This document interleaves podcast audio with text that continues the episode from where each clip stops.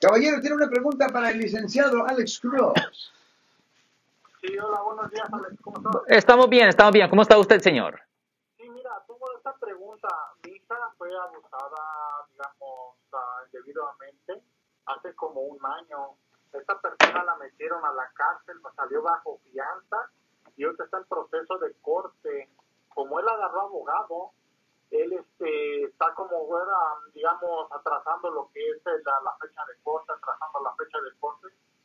Pues él dice que, que necesita buscar pruebas para defenderse, pero le hicieron una llamada, yo con el detective hicimos una llamada hacia él y él pues agarró toda la culpa de que él había pues digamos quitado a mi hija, mi hija tenía como 10 años de edad. Ajá.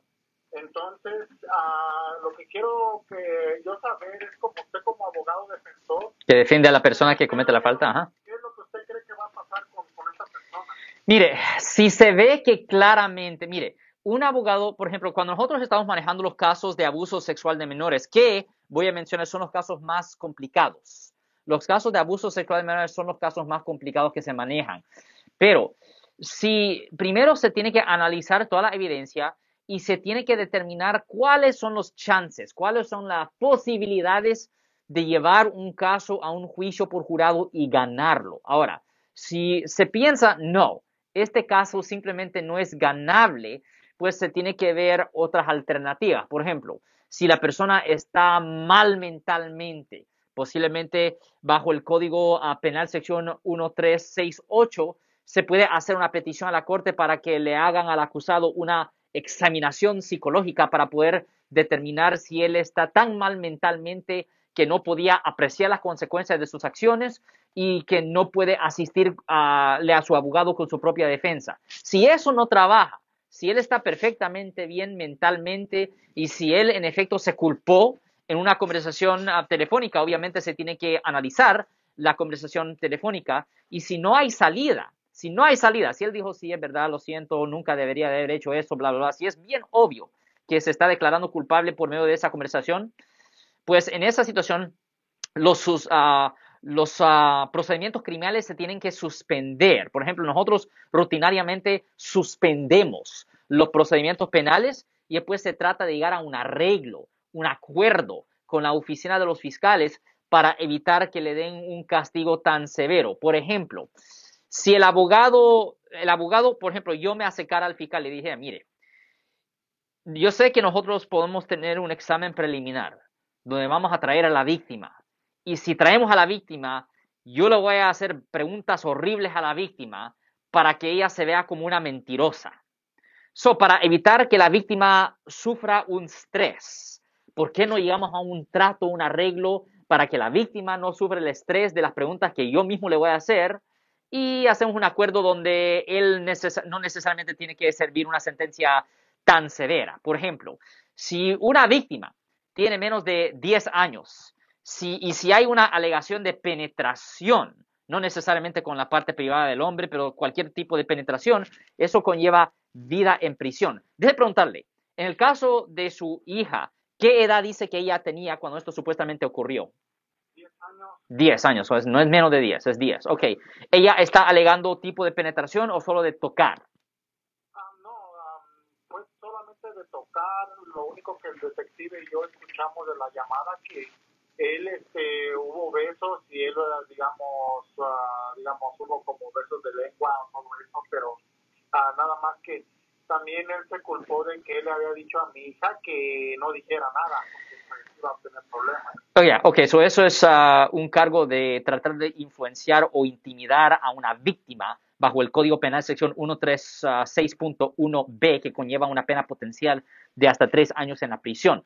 Pero si ella no está alegando que fue penetrada de ninguna forma, pues en esa circunstancia él no se estuviera enfrentando a una pena potencial de hasta vida en prisión, pero todavía se está enfrentando a una pena potencial de hasta ocho años. Pero déjeme preguntarle otra cosa.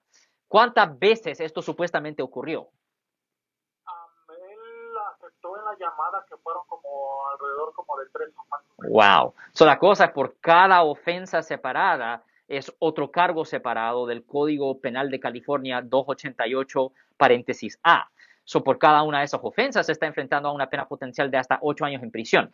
So, lo que se trataría de hacer con el fiscal es llegar a un arreglo, un trato para que le reduzcan o que le desestimen dos o tres de esos cargos y que solo se declare posiblemente culpable o no me opongo a uno de esos cargos. Y en esa circunstancia, en vez de enfrentarse a una pena potencial de 20 años o lo que sea, posiblemente puede llegar a un arreglo donde tuviera que servir una sentencia de 3, 6 o 8 años, algo así. Eso es lo que se trata de hacer en una situación cuando una persona claramente es culpable. Sí, lo que pasa es que él se declaró no culpable. No, no, eso siempre se hace. No, no, eso siempre se hace. Nosotros siempre hacemos eso. Cuando tenemos un cliente que ha sido acusado de un delito sexual o por cualquier delito, siempre entregamos una declaración de no culpable. Eso es natural, eso es normal y en efecto ponemos la bola a la fiscalía para que diga, ok, lo declaramos ah, no culpable, traiga la evidencia para ver si se puede cambiar esa declaración. Y si la fiscalía no tiene algo sólido o si no tiene insuficiente para convencer a un jurado de culpabilidad, pues todavía queda como no culpable. Pero si la fiscalía tiene suficiente para que se pueda decir, ok, debemos de cambiar esta declaración, porque si no se va a jurado y la cosa, la cosa va a ir peor, pues se hace un acuerdo y después de que se hace el acuerdo, el acusado puede cambiar su declaración de no culpable a no me opongo o culpable, dependiendo cómo va el acuerdo. Pero generalmente lo que se trata de hacer es eliminar o reducir cargos si se ve que claramente es culpable de la ofensa. Pero eso se tarda, pero eso se tarda. Yo quería saber como la opinión de un defensor, sí. menos qué es lo que iba a proceder. Eso es lo que se hace. Eso es exacto. ¿En cuál condado pasó esto? ¿En cuál condado? Ah, yo vivo aquí en la ciudad de Hayward, California. Ok, eso es el condado de Alameda. Ok, ya. Ya, eso es exactamente lo, lo que ocurriera y desafortunadamente en el condado de Alameda ellos están un poco discapacitados, tienen como un tercio de los fiscales que normalmente están trabajando ahí. Ya, todo está, ya, todo está bien despacio.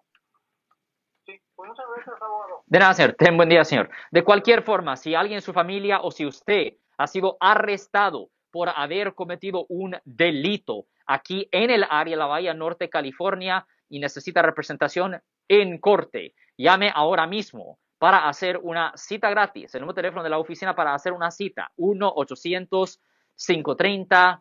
1800. De nuevo, 1-800-530-1800. Si les gustó este video, suscríbanse a este canal, aprieten el botón para suscribirse y si quieren notificación de otros videos en el futuro, toquen la campana para obtener notificaciones.